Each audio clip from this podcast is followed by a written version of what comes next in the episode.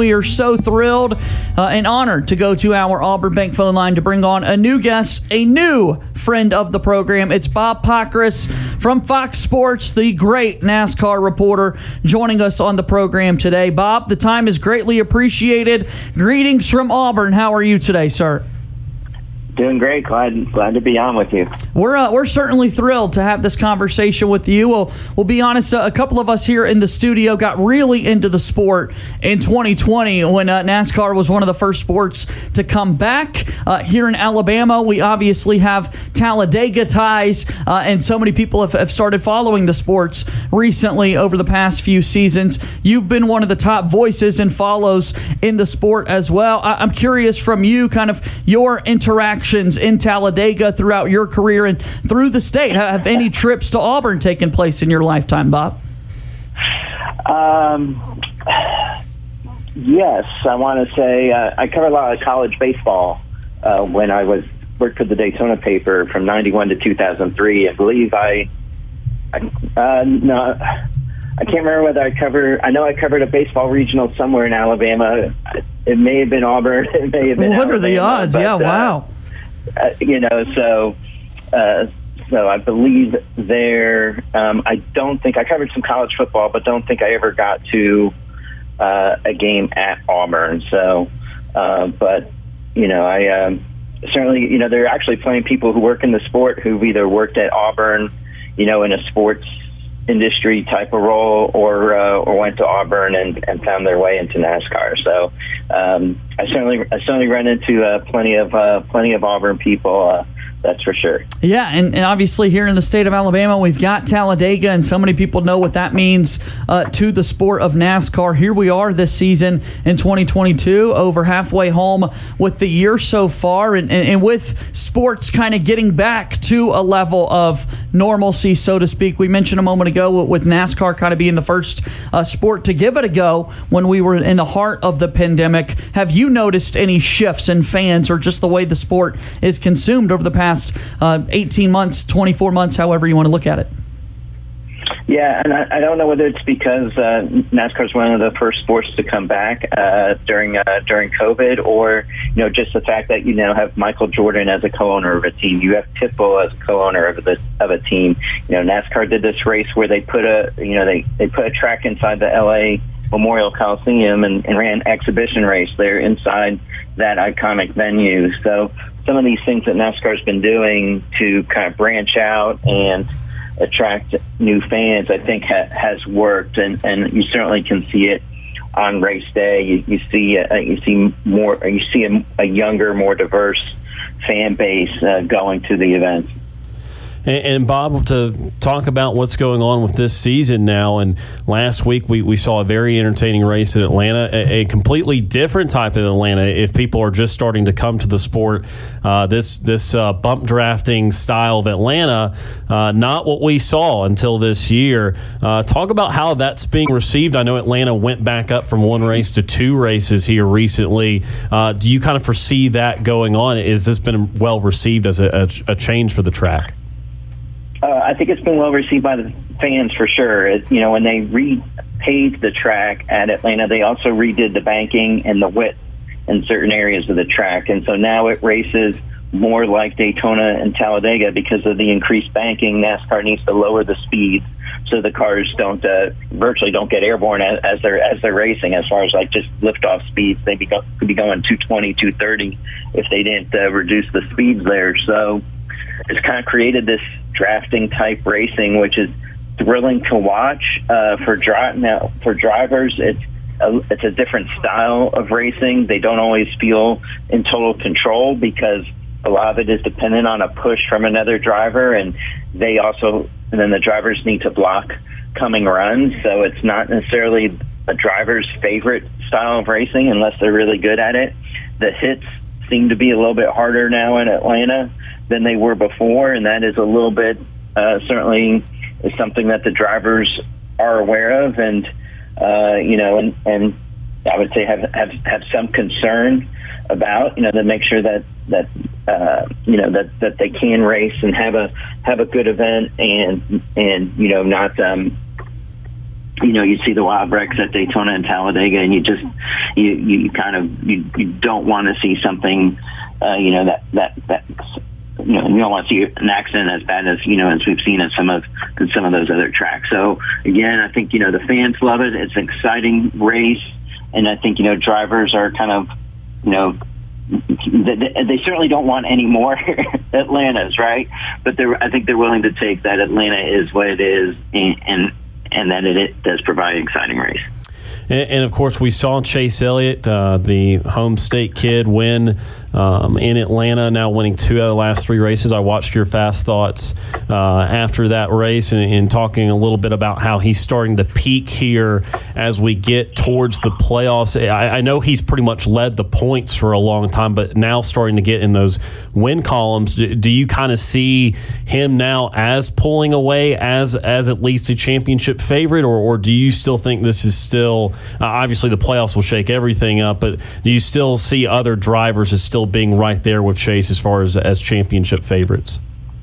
Yeah, well, I'm not sure whether he's pulling away. I would say maybe he's kind of stepping away. I think he's moving himself. He's kind of establishing himself as the favorite.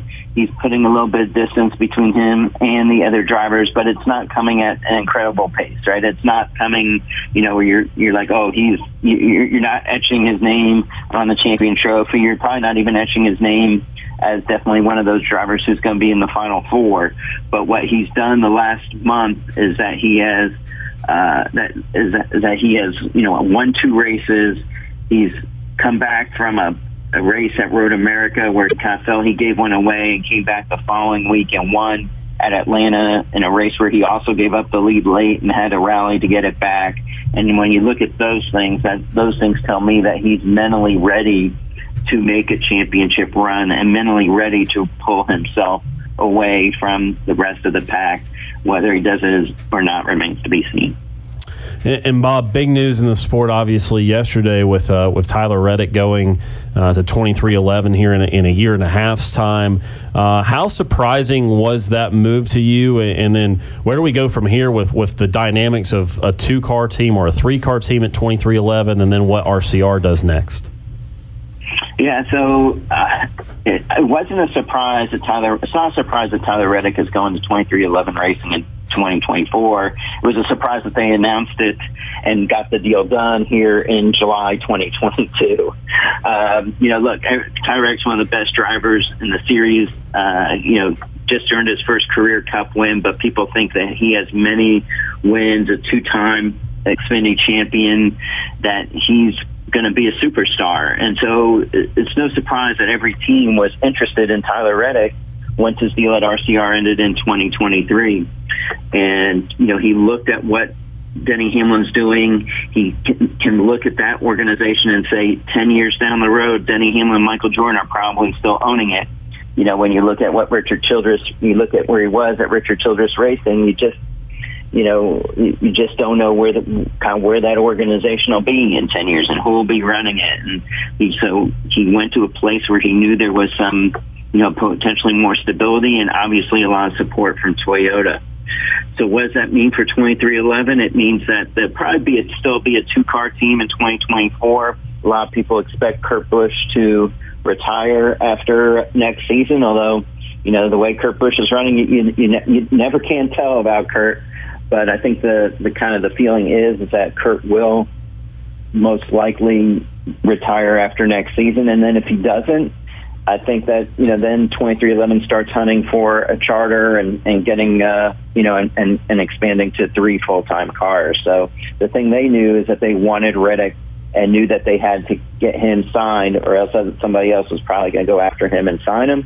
What happens to RCR, I think, remains to be seen. But, you know, I think that They know that their best bet to get a high-profile driver and solid sponsors in 2024 is to run well with Reddick in 2023, because they need to show that they can win races consistently.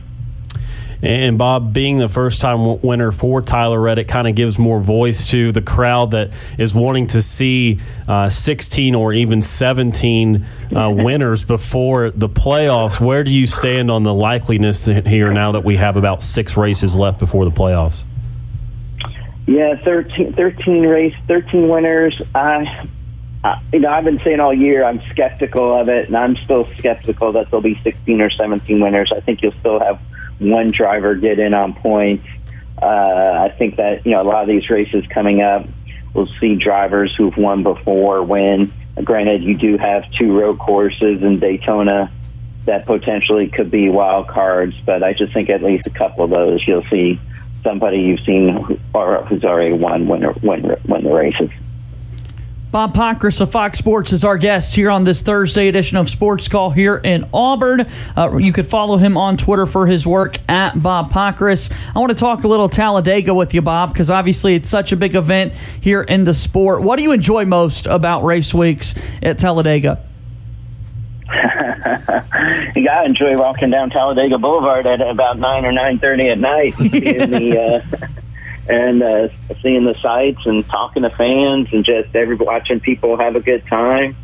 I think that the atmosphere of Talladega is what makes that track, and the you get to the track in the morning and you just smell the burning wood, right? And it's all these people have trekked to Talladega to have a good time, watch a little racing, and then have more of a good time, and then watch a little racing and have more of a good time. So when I think of Talladega, I think of just that this is one of those places where people come.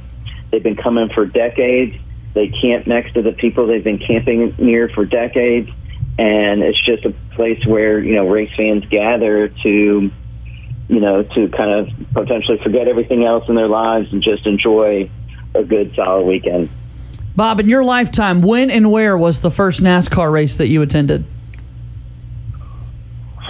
I think the first NASCAR race I attended was probably the 92 Daytona 500 because I started working in the Daytona paper in the summer of 91. So that's probably, I would think that was my first race. I don't think I attended one before that. Had you followed the sport much at all before, or was this the job opportunity to go and cover the Daytona 500 and then all of a sudden you're kind of all the way in it?